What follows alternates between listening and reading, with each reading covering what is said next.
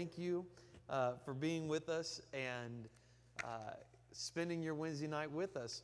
Looking forward to tonight. I'm going to move up just a little bit here. There we go. Looking forward to tonight and uh, what God has in store for us, and looking forward to uh, what we're going to hear tonight. And we just pray that it's the Lord's words tonight and uh, His inspired word. Um, and so let's pray and ask the Lord to be in this place tonight and uh, to join you wherever you are that are watching via live stream, uh, that you will feel His presence. Lord, we thank you for your presence, being in this house tonight, meeting us here. We ask that your touch will uh, minister to our hearts tonight. Let your word speak to our hearts tonight. Speak to our minds tonight. Open our hearts to receive this word. Open our ears to hear this word. And open our mouths to speak this word. Lord, we pray for those that are not able to be with us due to sickness or other health complications, and those that are traveling home from work, or those that may be watching at work. We ask that you would be with them right now. Let your anointing fill wherever they are, and let them hear this word tonight. In Jesus' name, amen. Amen. Well, let's get into the word tonight. We're going to go to the book of John, and uh, I'm actually going to be reading from the Message, but... Uh, But this translation, uh, it, it mirrors pretty well um, the translation of a King James or a New King James, uh, if that's your preference, uh, of Bible. Um, and so while you're going there, I do want to remind you, for all of our men, uh, this Saturday morning at eight o'clock, we'll be meeting at Wahoo's for breakfast. And uh, we had a great time of fellowship a couple months ago. And uh, so invite somebody with you to come with you. It's going to be a great time. And uh, it, that's going to be fun. Sunday night, uh, hymns and pie, five o'clock. Bring a pie, any kind of pie, pizza pie, chicken pot pie, beef pot pie, apple pie, cherry pie, pumpkin pie, any kind of pie that you want to bring. And uh, we're going to be singing some hymnals and uh, some different things. We may take some requests, Sister Connie, or maybe we may just right off the cuff. But we're going to have a good time.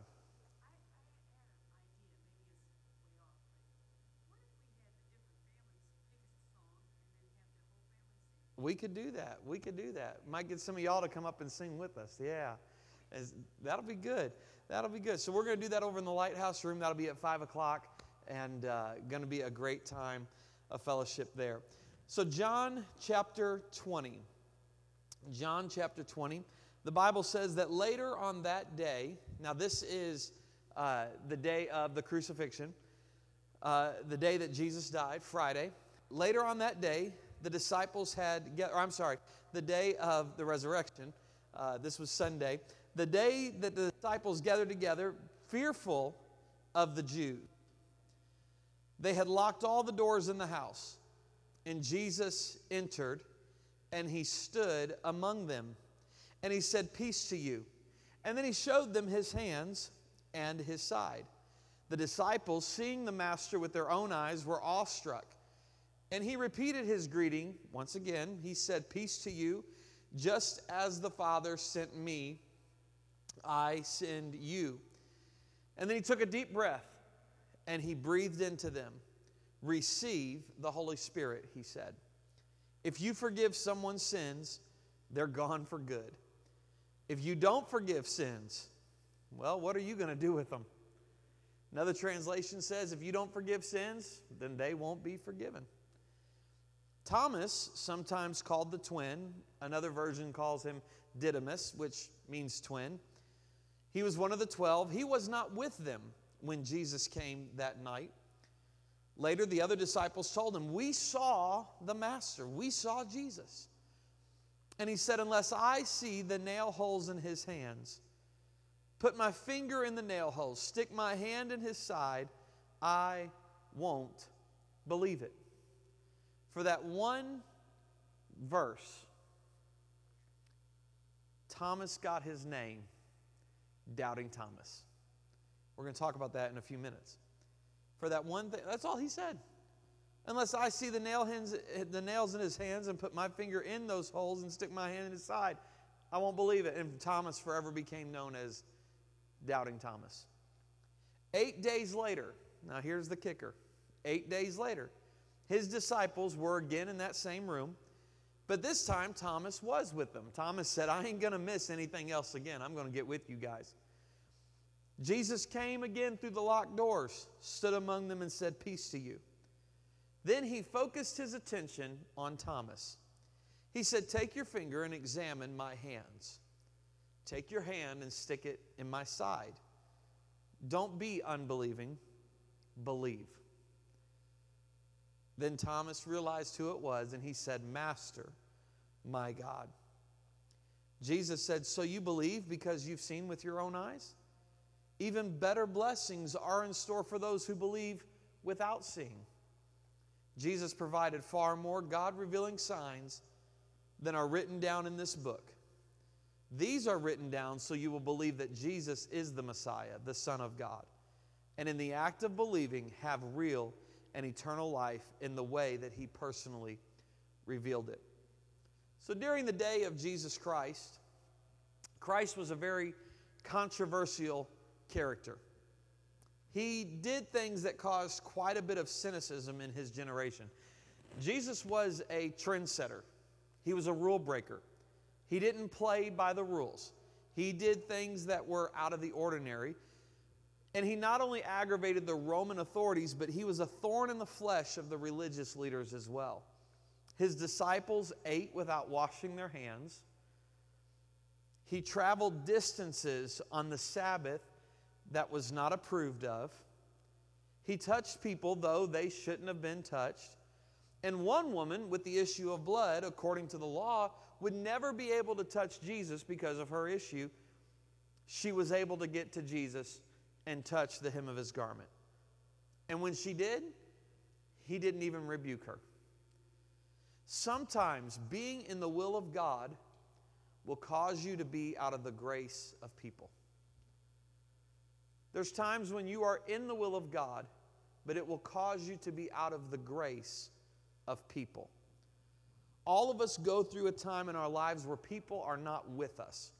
Those who we thought would always be there are not there for us, because it's then and only then that you begin to recognize the faithfulness of God. You can only begin to see the power of God as you understand the frailty of men. The very core of the Jesus movement, if you will, was shaken when Jesus was arrested, wrongly convicted, and nailed to a cross. And then all of a sudden it was no more popular to be called one of his disciples. So when we step into our text today, there is a great deal of fear in this room. The disciples are scared of the, uh, of the Jewish leaders and what's going to happen. Are they too going to be arrested and wrongfully convicted and crucified like Jesus was? The disciples had been used to healing sick people. They had been sent out two by two to cities and to revolutionize the way that people think. They were locked behind closed doors like scared little children, scared to death because life had pushed them beyond their limits, and they were spent.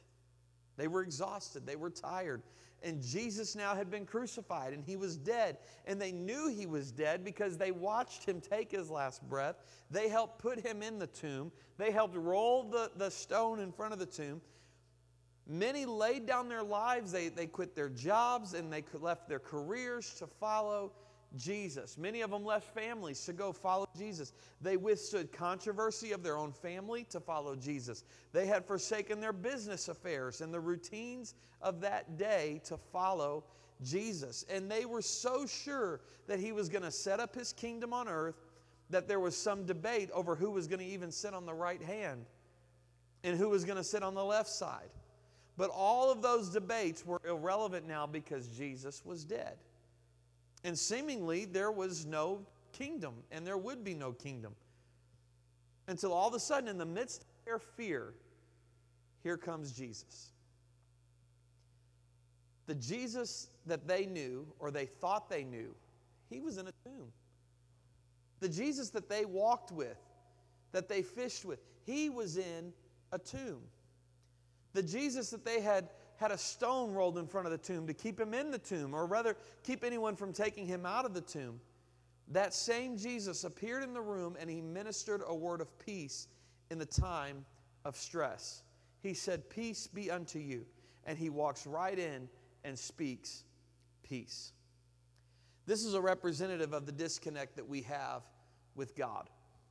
Because sometimes God is saying that, that there's some things over here while you're feeling that something is over here. And if you don't grasp it by faith, you won't be able to grasp it by all. It's amazing how God can talk to you about prosperity when you're struggling on the brink of poverty. It's amazing how God can minister to us through that. It's amazing how God can talk to you about ministering to somebody's needs at a time that you wish you had somebody to minister to you. It's amazing how God will stand up in your life and give you a word for somebody while you are waiting for a word for yourself. And so into this bleak and dismal atmosphere, Jesus comes. And, and I'll tell you, it wasn't their, it, it was not their faith that brought Jesus into the room. The disciples didn't have faith that day. The disciples didn't know what was it. It was not their faith that brought Jesus into the room. The Bible is quite clear that they were fearful. And it's important that somebody teaches us that, that we don't earn God's presence just because we have faith. We don't earn His presence just because we say that we are the most faithful member that there is. We won the award for being the most faithful member. Or the, most mem- the member who has the most faith. Sometimes God will stop by even when you are faithless. We, I talked to you about it Sunday. In the midst of your shame, God will still come to you. When you feel like there's nothing else that you can do and nobody else can, can help you and everything else is going wrong in your life, or maybe you've made your own messes and now you have to, you know, what you've, you've made this mess and now you have to sleep in it or something like that. God will still run to you. He'll still come to you. The Bible is very clear that these men were fearful, but God still came. They were fearful and intimidated. They were insecure, and yet He showed up anyway, and He said, peace be unto you. But that sermon that He gave them, peace be unto you, it didn't move the disciples. It didn't change His disciples. Peace be unto you did not bring them to their knees and say yes to the Lord. The Bible says He said, peace be unto you. But they weren't changed until they saw His wounds. When they saw His wounds, the Bible says, then they were glad. He proved the authenticity of who He was by how He suffered. When Jesus showed them the wounds in His side and the nail prints in His hands, then they were glad. They realized this is the Master. They were rejoicing. They were all excited except for one of them. One of them wasn't there. One of them was missing. He was gone. He just wasn't anywhere to be found. They tried texting Him, but He didn't answer. Tried calling Him, He didn't pick up. As the, the, the generation now say, He ghosted them. He didn't, he didn't take nothing. But what I love about Jesus is Jesus taught His disciples the power of a set, the power of a team. Even though they were glad, the value of their joy could not be complete in the absence of their brother. How many of you have ever lost one shoe? It is one of the worst feelings in the world because you want to wear this pair of shoes, but there's one missing. And you'll go all over that house. Some of it, I've even went out to my car. I've went out to everywhere. And I thought, is there anywhere that I could have put this shoe? Why? How did my shoe? And then when you find it, how did it end up there?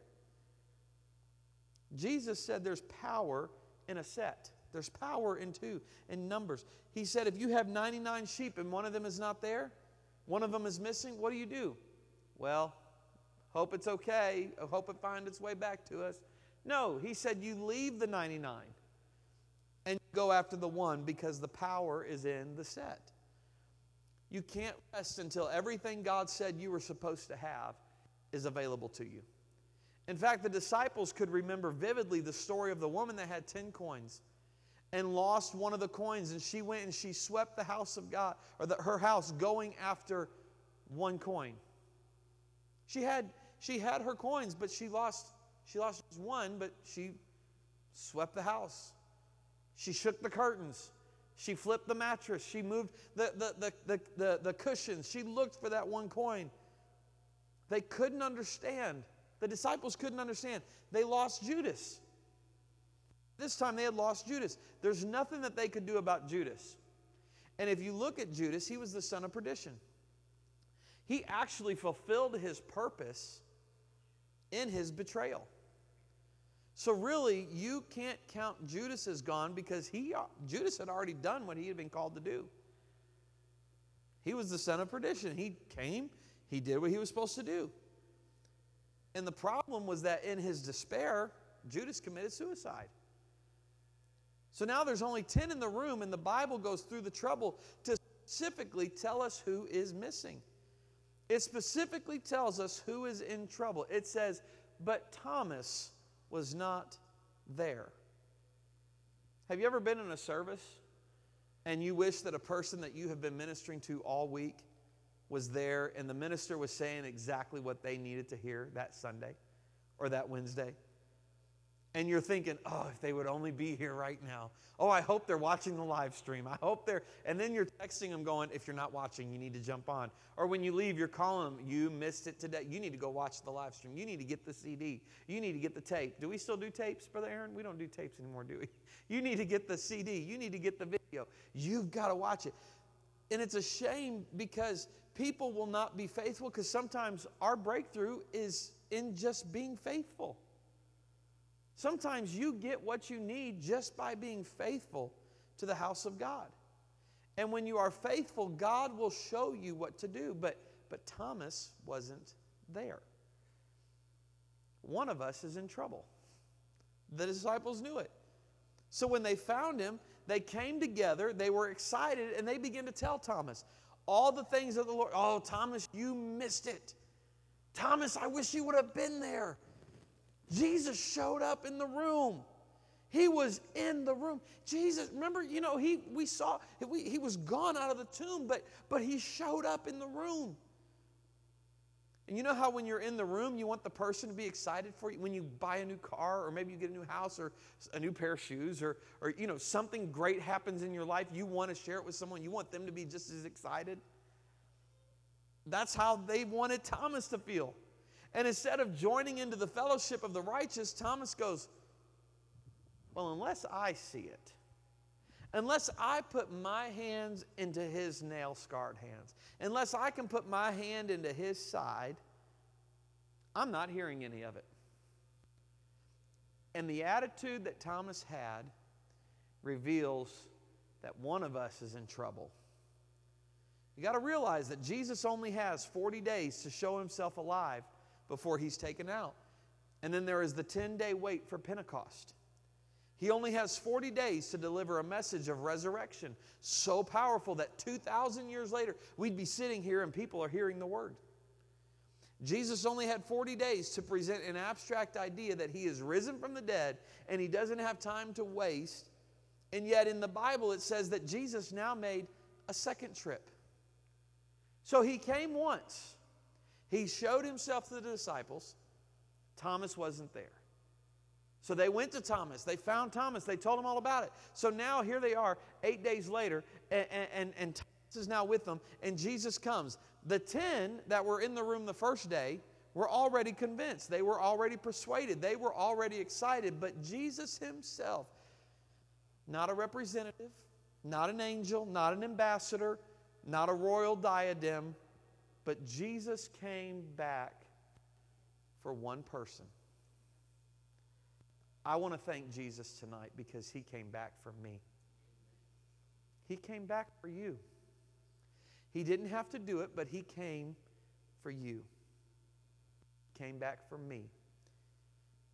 In spite of my unbelief, he came back for me. He didn't come to Thomas because Thomas was holy. He didn't come to Thomas because Thomas was great. Thomas was faithless. And still, Jesus came for him. He appeared to Thomas. He came into the room, but then he focused on Thomas. When you couldn't get to Jesus, he came to you. When you can't get to Jesus, he will come to you.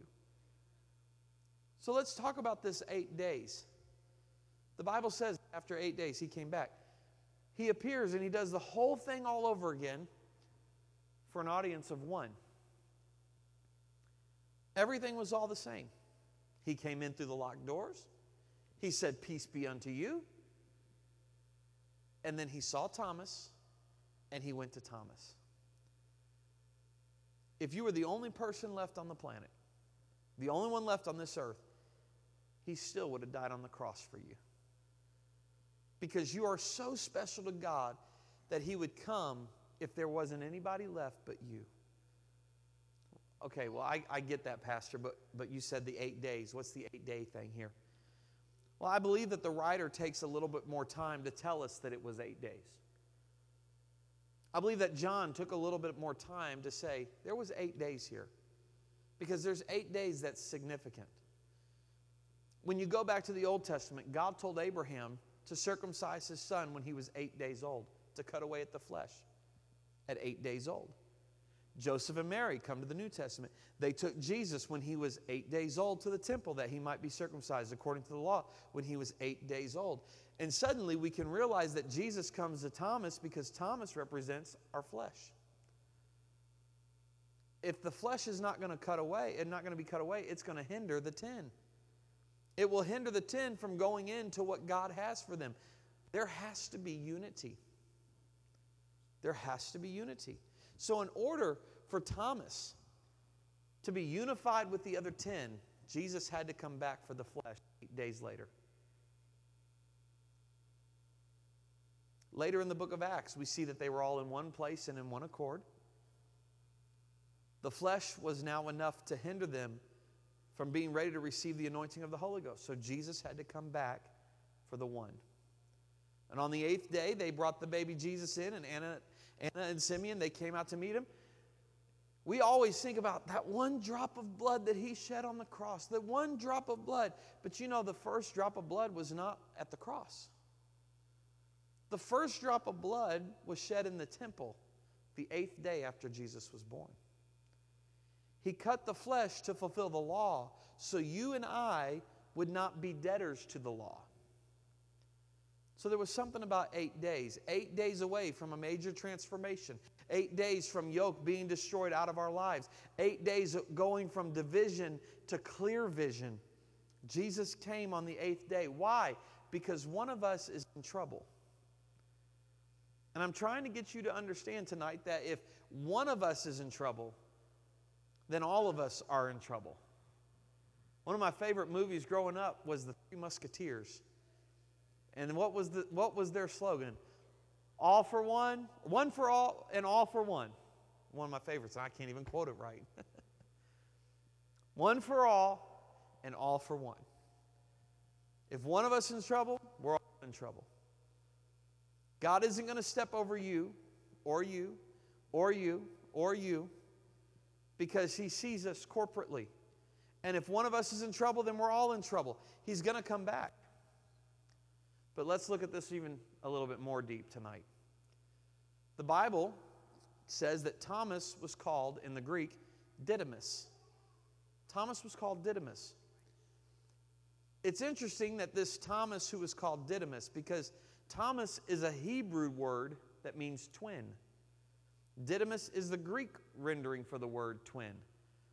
So that's why tonight when we read out of the Message version, we saw that Uh, but Thomas, sometimes called the twin, sometimes called Didymus.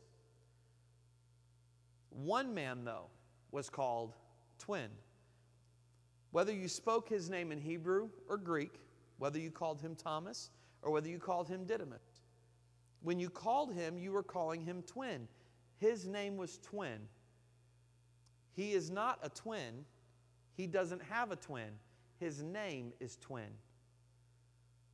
Boy, the more you say twin, the more you think, is that a real word that you're saying there? It's one of those words. So when I say that one of us is in trouble, you may think that I'm talking about one of the disciples just being missing. I'm talking about one of them. I'm talking about within you, one of your twins, Thomas's twin himself. I've got a twin. Y'all didn't know that, did you? His name's not Jordan, and he didn't preach here a few weeks ago. But I've got a twin, and he wears the same size shoe that I wear. He wears the same jacket size, pant size. He drives my car. He lays in my bed. He goes to my job. He looks like me, but it's it's not me. It's it's another me. So what I'm telling you is that one of us is in trouble. You won't get this message until you're willing to admit that there is a difference between the person that you appear to be and the person that you are. Now, this message may not be for you tonight, but don't tune me out, because you can take this and give it to someone else. You won't understand what I'm talking about until you acknowledge the fact that we've got two different voices talking to us all the time. One of them is telling us to do right. One of them is telling us to do wrong. We won't get it until we can understand that we can smile in front of people, but be dying on the inside. And nobody ever knows that one of us is in trouble. You see all the time about people who commit suicide at the top of their career, and you, you may think, well, I just drank coffee with her yesterday. I saw him the other day, and he was smiling, and he was talking. We were having a great time. How could that happen? And it's because you thought it was one person that sat down in the chair, but you didn't realize that it was actually their twin sitting in the chair. One of them was smiling while the other one was in trouble. And the problem with the church today, not, not just our church, but the church in general, is that we spend too much time dealing with one twin and not enough time dealing with the other. And until we can get both of us out of that ditch, we'll never be free, because one of us is in trouble, because there's two sides to every person. There's a person inside of the person, and he or she can be in trouble, and nobody knows it. Most people know you superficially, or who know you so superficially, they've never developed the discipline to find out the multiplicity of who you are. There's people that, that they know me as a pastor. They don't know me as a bus driver. They don't know me as a father. They don't know me as a husband. They don't know me as a friend. They just know me as a pastor. There's some people that they only know me as a bus driver, a mean, old, grumpy bus driver. Get in, sit down, let's go. I don't even act like that. I say, good morning. Hey, Mister Hopper's so mean. I say, I mean? Okay, I'm sorry. But some of us, there's multiple personalities to us that we don't want to deal with. And we are so image conscious that we can come forward and we send the representatives out. We present a smile. We greet the people. We could be so angry at ourselves in the car, angry at our spouse in the car, angry at the kids. When we get into this church, you better get in there, sit down, shut up, mind your business. And you come in, hey, praise the Lord. God bless you. Good to see you today. Yeah, these are my kids. So happy to see you in the house of the Lord today. Pastor, is that you? Some days I feel like it is, but it's not. But what we have done is we come in and we don't want people to see the real us. So we put up this facade, we put up this mask, and, and we praise the Lord. God bless you. Good to see you this morning.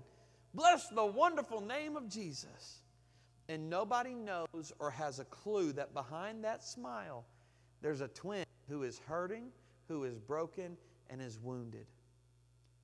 You see, real ministry is not when you deal with the first one.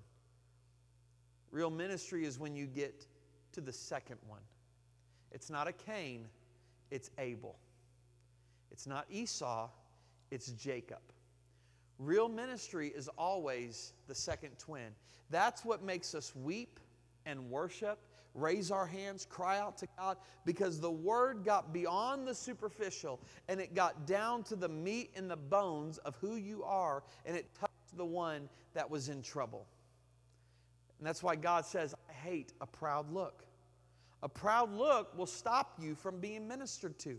A proud look will block you from getting glory, because you have to be humble to receive ministry. You have to lower yourself and say, Lord, I need you to touch me. I am broken. I am hurting. I am worried. I am the, the, the distrust me. pain in me. Here I am. I don't care who's looking. I don't care what they say. I don't care what they do. I need help tonight and today because one of us is in trouble. One of us wants to go to church, but the other one wants to stay home in pajamas. One of us wants to skip and leap and praise God, and the other one is barely making it. One of us wants Krispy Kreme, and the other one, well, we're, we, we probably need kale and salad and more healthy stuff. One of us wants grilled, the other one really wants fried. Am I talking your language yet? One of us is absolutely a believer, and one of us just really isn't sure. One of us is in trouble. That's why Thomas wasn't there. Because one of us wasn't there. He said, yeah, I just, I just I'm not going. I'm not going this morning. I don't feel it today. I'm not, I, I can't wake up to this. I don't feel like getting dressed. I don't feel like going and seeing people. I don't feel like, like putting on a smile. I'm just not going to go. But remember when I told you about those verses where Thomas said, unless I see it, I won't believe it? We've got to apologize to Thomas. You may not want to apologize to Thomas, but I, I feel like I need to apologize to Thomas because I have not dealt fairly with Thomas. Since I was a kid, I have always been told about doubting Thomas. I have always said that he is doubting Thomas. Good to have Brother Peter preaching to us today out of the book of Acts. Good to have Brother John. He baptized us today. Good to have Brother Doubting Thomas. He's going to bring us all back down to a, to a different level down here. I heard he was doubting Thomas, and I spread the rumor. My dad told me he was doubting Thomas, so I told you he was doubting Thomas. Guy down the street said he was doubting Thomas, so I tweeted and I Facebooked, he's doubting Thomas. I heard a rumor. I spread it. I'm guilty. But if Thomas was here today, I think I need to apologize because, because maybe that's what's keeping Thomas from being in contact with Jesus. Maybe what's keeping you from being in contact with Jesus is stuff that they've been saying about you. So Thomas, I apologize to you. Thomas, if you're watching by live stream tonight, I apologize to you for the wrong perception about you. I apologize to Thomas because I judged his whole life over one moment of weakness. We have summarized his whole discipleship because of one brief moment of frailty. Because, see, Thomas wasn't always a doubter. When Jesus was going to be crucified, Thomas said, let us go that we might die with him. If you're willing to die for what you believe, that doesn't sound like a doubter to me. So why have, why have we given him a permanent name over a temporary situation? They called him Doubting Thomas. I've preached that he was Doubting Thomas. But Thomas wasn't doubting Thomas. He was discouraged Thomas. I respect Thomas. If we really want to get into it, Thomas was actually better than Peter at that moment. You mean Peter who preached the message of salvation, repent and be baptized, every one of you in the name of Jesus? Yeah. Yeah, when Peter thought they were going to kill him, he denied the Lord three times. Judas betrayed the Lord. Thomas said, I'll die with the Lord. And I admire Thomas because of what he did. Thomas took that doubting and that discouraged self, and he drugged that doubt right onto church anyway. Thomas didn't have joy. He didn't have any dance. He didn't have any peace, but he came anyway. And I'm not trying to guilt trip anyone tonight or, or black, uh, uh, uh, uh, emotionally blackmail anybody tonight. I'm just telling you sometimes you got to do everything in your power to get to church, to get around the fellowship of people who are of like-minded faith. You've got to drag your doubting, you've got to drag your worry, your fearful and burdened self, and come anyway. And you can say, well, I don't feel anything. but, but I'm, I'm available. Listen, if you don't drag your flesh to Jesus, your flesh will drag you to hell. Let me just say that again. If you don't drag your flesh to Jesus, your flesh will drag you to hell. But Thomas brought his flesh to Jesus. And so here we come. We bring our doubts. We bring our fears.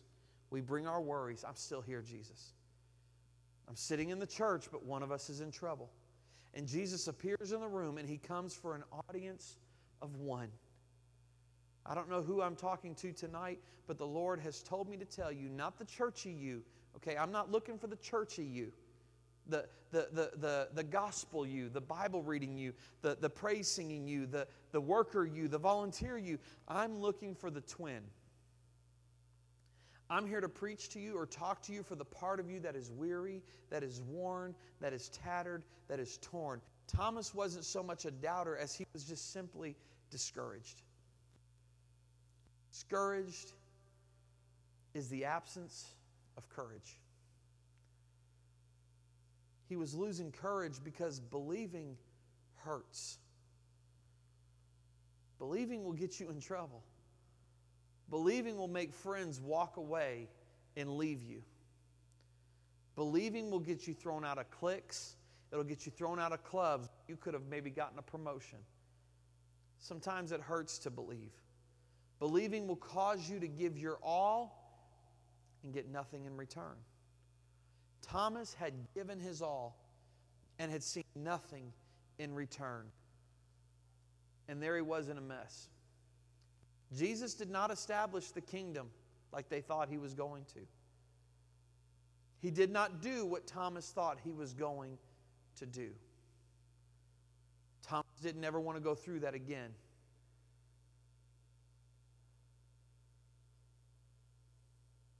Thomas was discouraged.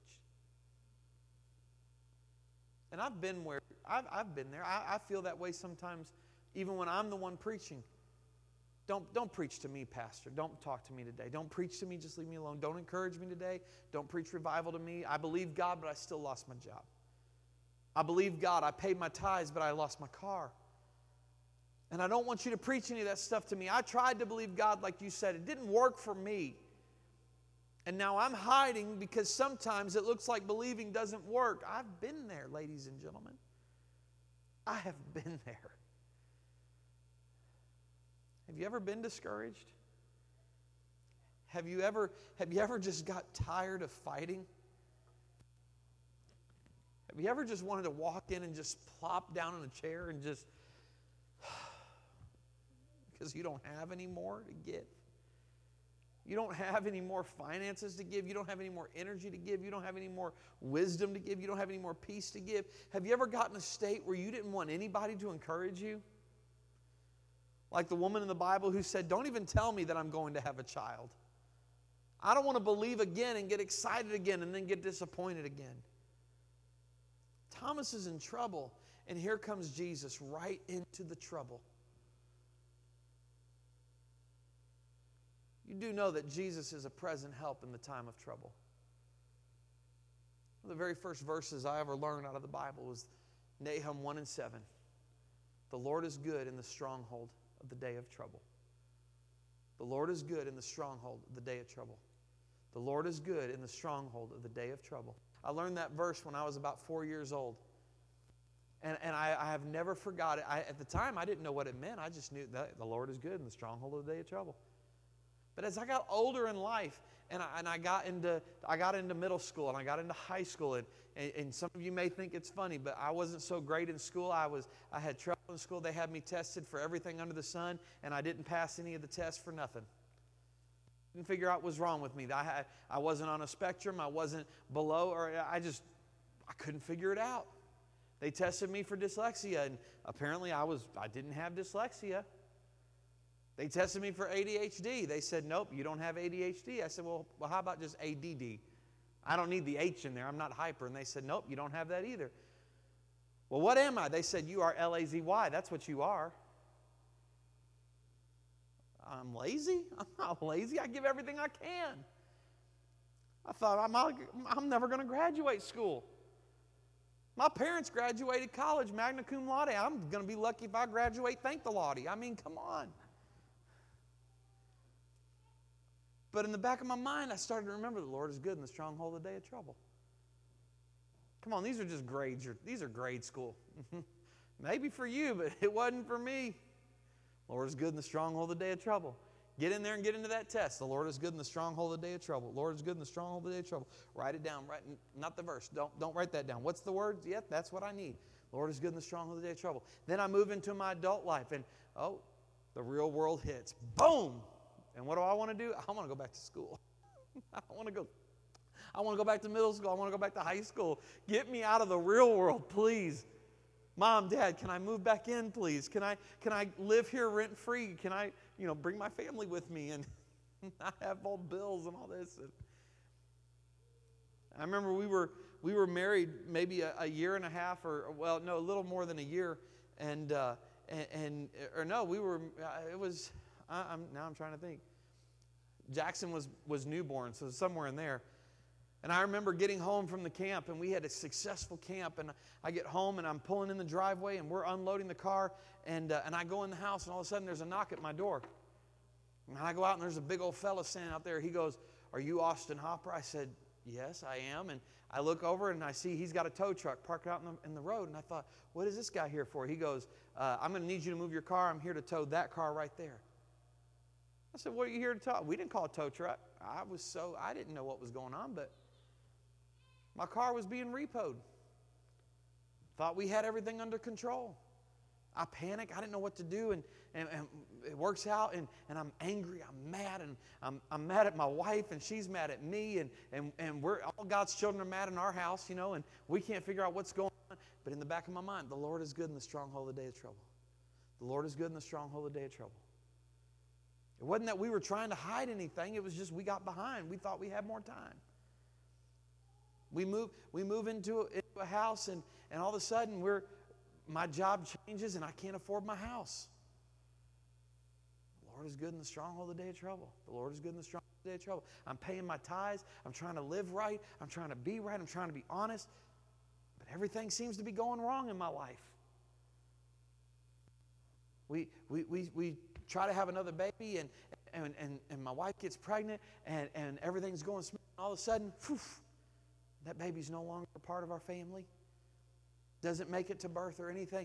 And, and, and God, what is going on? The Lord is good in the stronghold of the day of trouble. The Lord is still good. I will bless the Lord at all times. Bless the Lord, all my soul. All that's within me, I will bless his name. Through the good times and the bad times, I will bless him. Through rainy days, through sunny days, I'm going to bless him because the Lord is good in the stronghold of the day of trouble. There's days that I think that God, I've had nothing in my life but trouble. And I want to sing that song, "Nobody knows the trouble I've seen." And I feel like I got to take a tin can and, and swing it across the jail gate there, you know. Nobody knows my sorrow. Clink, clink, clink, clink, clink. Or trouble, trouble, trouble. There's days I don't want people to encourage me. I've had those days, ladies and gentlemen. And Thomas is experiencing this. And here comes Jesus right into the middle of the trouble. Do you think that the Lord only comes to saints jumping and shouting for victory? I'm here to tell you as a living witness, he doesn't. He, he comes to those, but he comes to those too that are hurting. He comes to those that are in pain. Let me tell you who he really comes to. He comes to the side of those who've lost their joy. He comes to the side of those who've lost their dance. He comes to those who have lost their victory, and they're sitting there with all kinds of troubles in their mind. And it, it is to tell you that he comes and he says, "I'm going to fix this thing for you." You may think that nobody understands you. Nobody heard your cry. Uh, you thought nobody knew that you were in trouble. And just because you're smiling on the outside. But let me tell you, he didn't come for the twin on the outside. He came for the twin on the inside. He came to Thomas and he said, "Thomas, I'm about to fix this for you." And I I believe that the Lord has us here tonight, and you're watching my live stream tonight, to know that He's got too much invested in you just to sit back and let you go down. God, let me say that again. God has got too much invested in you. There's too much that God has put in you to just sit back and let you fall. He's invested in you. He loves you. He cares for you. And He sent me here tonight to tell you this. Greater is He that is in you than he that is in the world. Greater is He that is in you than he that is in the world.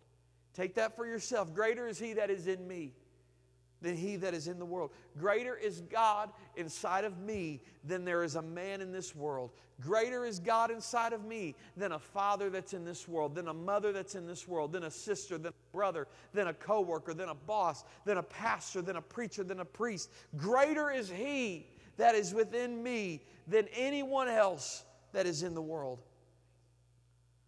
And you may sit here tonight, you may be watching tonight and say, but I don't have the faith that I used to have.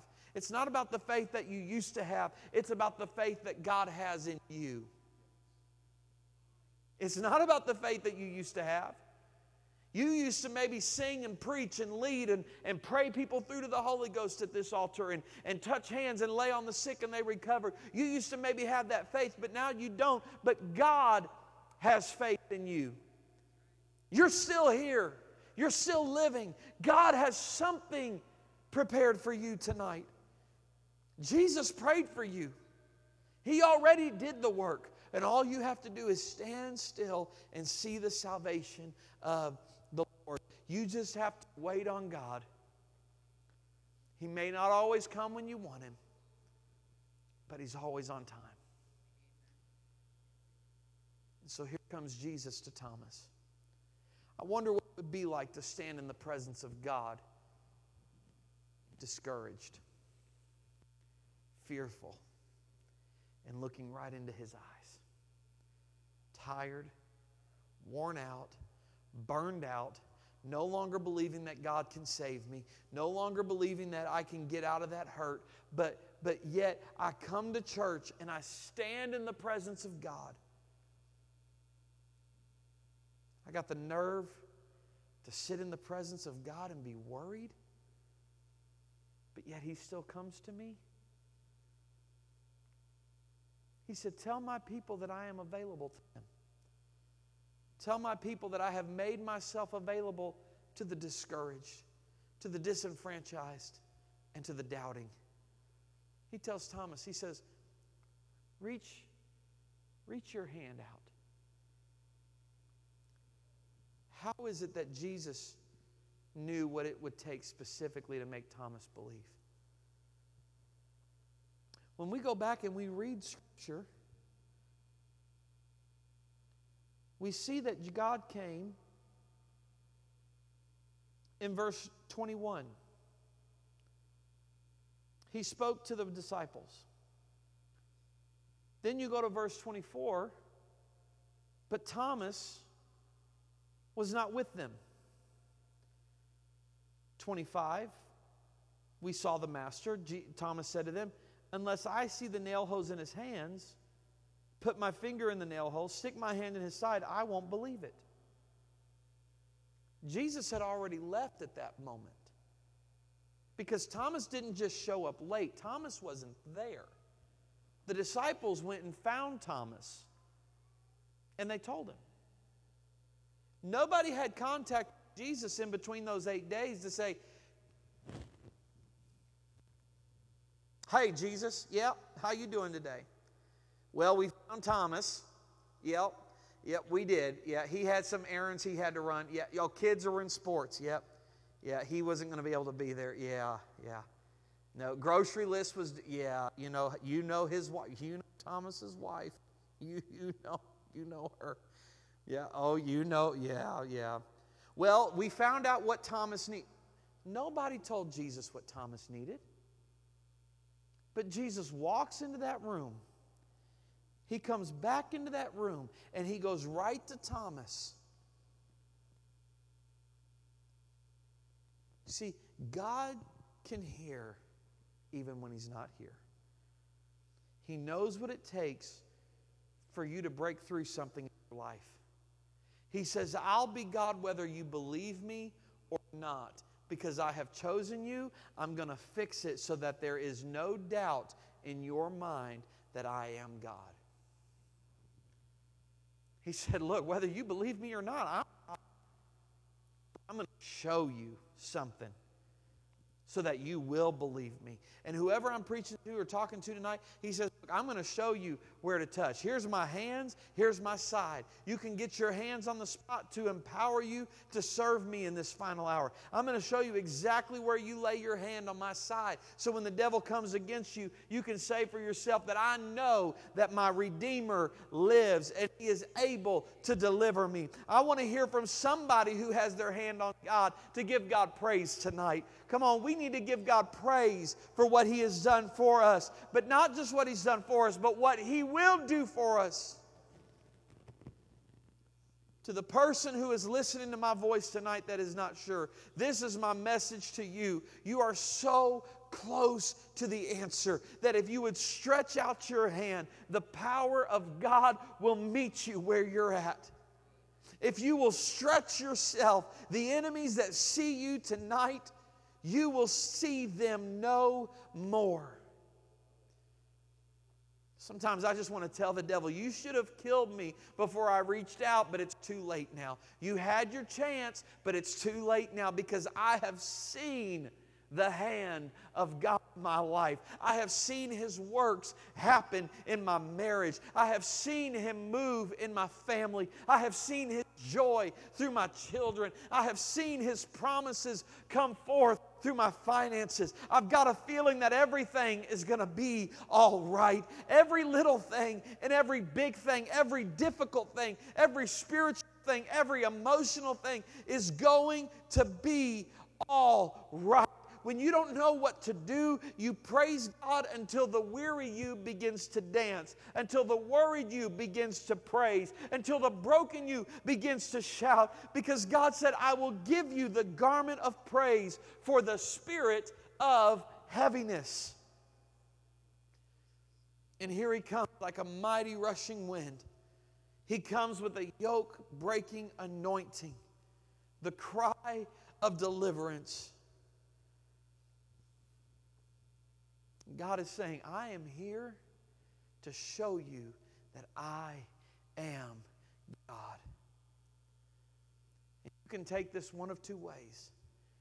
You can stand there in your disbelief, and you can try to contradict everything that God has ever done and say, well, it was coincidence. It was luck of the draw. It was luck of, I'm Irish. It was luck of the Irish. It was this. It was that. It was this. It was somebody else. But I truly believe that God orchestrates everything that happens.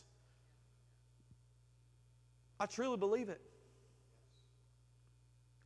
There, there's times, it, it, it's so funny, uh, growing up, I remember we, we would put on, it, when growing up in Louisville in my grandparents' church, they put on these massive productions and, and uh, it, like Christmas, Easter, every type of holiday, massive productions. And I remember there was one that we were, we were watching a program a few years ago that took place in, in nineteen eighty-six or eighty-seven, before I was born. And they made these big banners. They had P V C pipes. They had duct taped together and then, and then painted it all white. And they made the banners on the front. Jesus is King. Jesus is Lord. And they were walking through. And when they got to the finale of the program, they're walking the banners onto the platform. And one of those P V Cs just fell. The man is holding the bottom, and halfway up, it just falls and it breaks. And I remember, I remember watching this, and my grandmother gets up and she goes, well, wouldn't you know it? The devil got in the program and he broke that banner. And my dad's sitting there and goes, I don't think it was the devil. I think it was the guy that didn't put enough duct tape around that P V C. And so we can say that God orchestrated that. Well, I don't know if that was God or not. But I believe major events in our lives, that God orchestrates them. But not just the big events. I believe even the little things. The, the, the little sidebar communication, the sidebar conversation that, that happens just in passing of, hey, hey, do you go to Lighthouse? Yeah, I go to the Lighthouse. I've been thinking about coming here. You need, you need to come. Hey, I got to get going, but I hope to see you Sunday. Hey, God just orchestrated a little thing right there. A seed was planted. I was thinking about this past Sunday, and you know, I was so I was I was so happy uh, uh, this past Sunday to see we had we had roughly about one hundred twenty people in the building. It was our largest crowd since coming back from the COVID outbreak and whatnot. I was so happy, and as as Brother Kevin Lehman says, I was prouder than a big dog of this church. And what I was so what I was thrilled about was that, you know, we didn't do one promotion. We didn't do any Facebook promotion. We didn't send out mailers. We didn't send out cards. Everybody that was in this building was because somebody had a conversation. Somebody had a conversation with somebody and said, hey, I want you to come to church. There was people that I was texting that said, it's funny you text me. Sister so-and-so had already texted me and think that I'm going to be there Sunday. Now, they didn't make it, but a seed was planted. And when I ran into them yesterday, they said, hey, I'm so sorry. Sunday morning was just complete chaos. We couldn't get out of the house in time, but we watched online. What a sermon. And they started telling me about what I preached, and I thought, hey, you know what? As long as they're watching, that's the, as far as I know, that's the first time that they watched service. That's good. A seed was planted. There's some there's people that have started coming recently. They said, we haven't, we we we watched online six months before we set foot in the door. But the seed was planted, and, and, and it grew, and it grew, and it grew. Before too long, the pot holding the plant couldn't hold it anymore. They just had to come into the greenhouse and experience God for themselves. God orchestrates everything that we go through. God's hand is on it. And if you can believe that, and if you can live through that and know that no matter what I'm going through, I'm about to head in through a forest that there I can't I can't hardly see the sun on the other side, but I, I know that this is what I have to go through. But God's with me. I'm going to make it. I see storm clouds that are coming, and and and I don't have the right rain gear for this. But but but you know, maybe I can talk to somebody over here. They've been through a storm like that. Hey, what am I going to need for this storm? Hey, what rain gear am I going to need for this? Am I going to need to batten down the hatches, or am I just going to need to put the windows up? What am I needing to do for this? If we can look at this and say, you know what? God is going to be with me through it. God is going to be with you through it. We have to trust Him. God will be with you through it. One of us is in trouble, but I thank God that He is coming for that twin that's in trouble. But we've got to bring that twin to the surface and become vulnerable and allow God to speak to us. I I told someone the other day, and I, I, I've got I, I'm getting ready to wrap up. I promise this is my last thing. We're going to stand and pray. But I told someone the other day, I said, since I've been through what I've been through in my life, many of you know it. You've heard me. We've talked about it here. We've preached about it here. If you don't know what I'm talking about, come privately. I'll tell you about it, or just go watch live streams.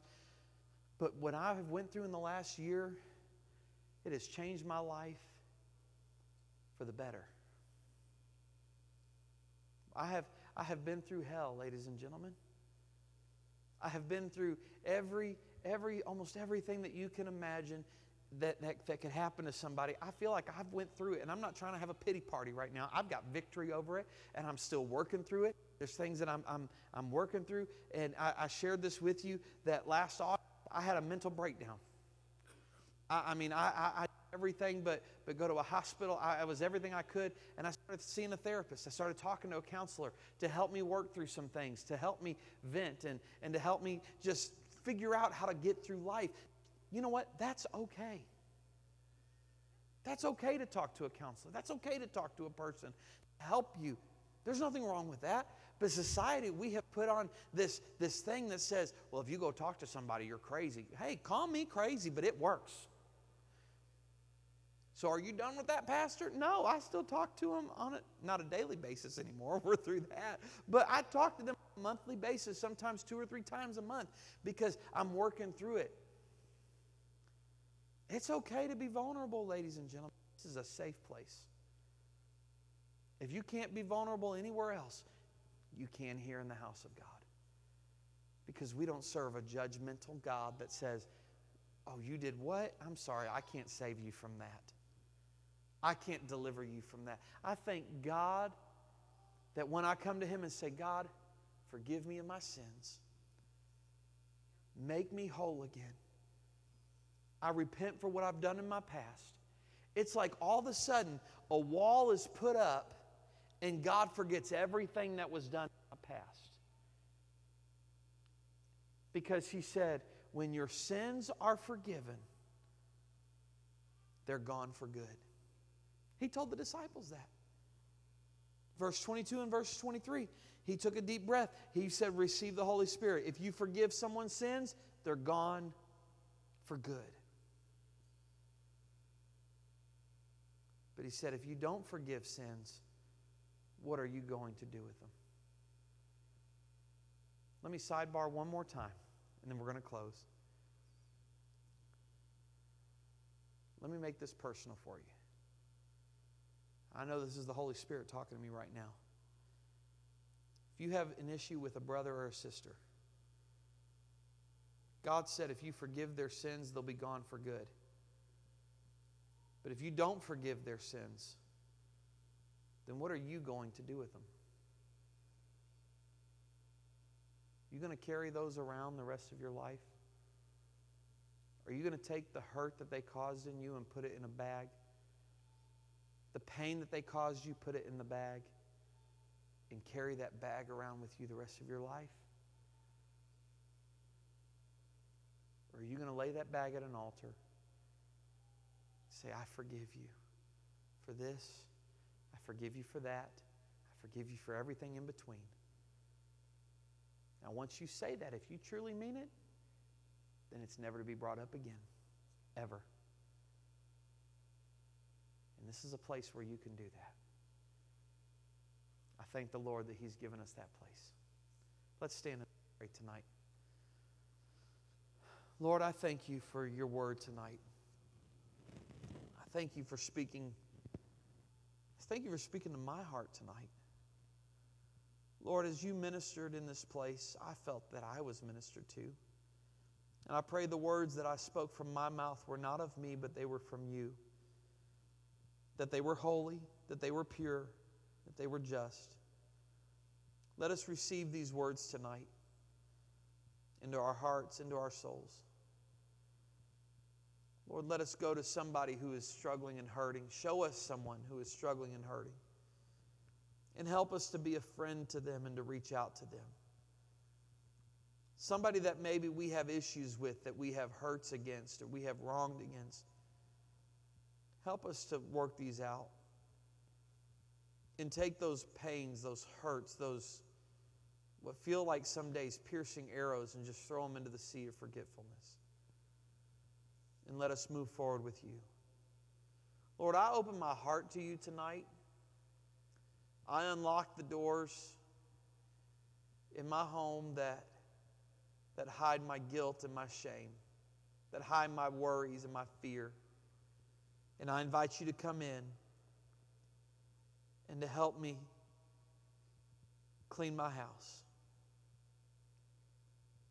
Lord, I don't want to be like Thomas, where my whole life is, and my name is predicated upon just a few simple words. But Lord, I want to see You, and I want to believe in You, and I want to show the world that You are real. Help me believe, and help my unbelief. We love You tonight. We praise You tonight. We give You all the glory because You are the King of Kings and the Lord of Lords. Because just simply of who You are, we give You praise. In Jesus' name, amen. Amen. You are dismissed tonight.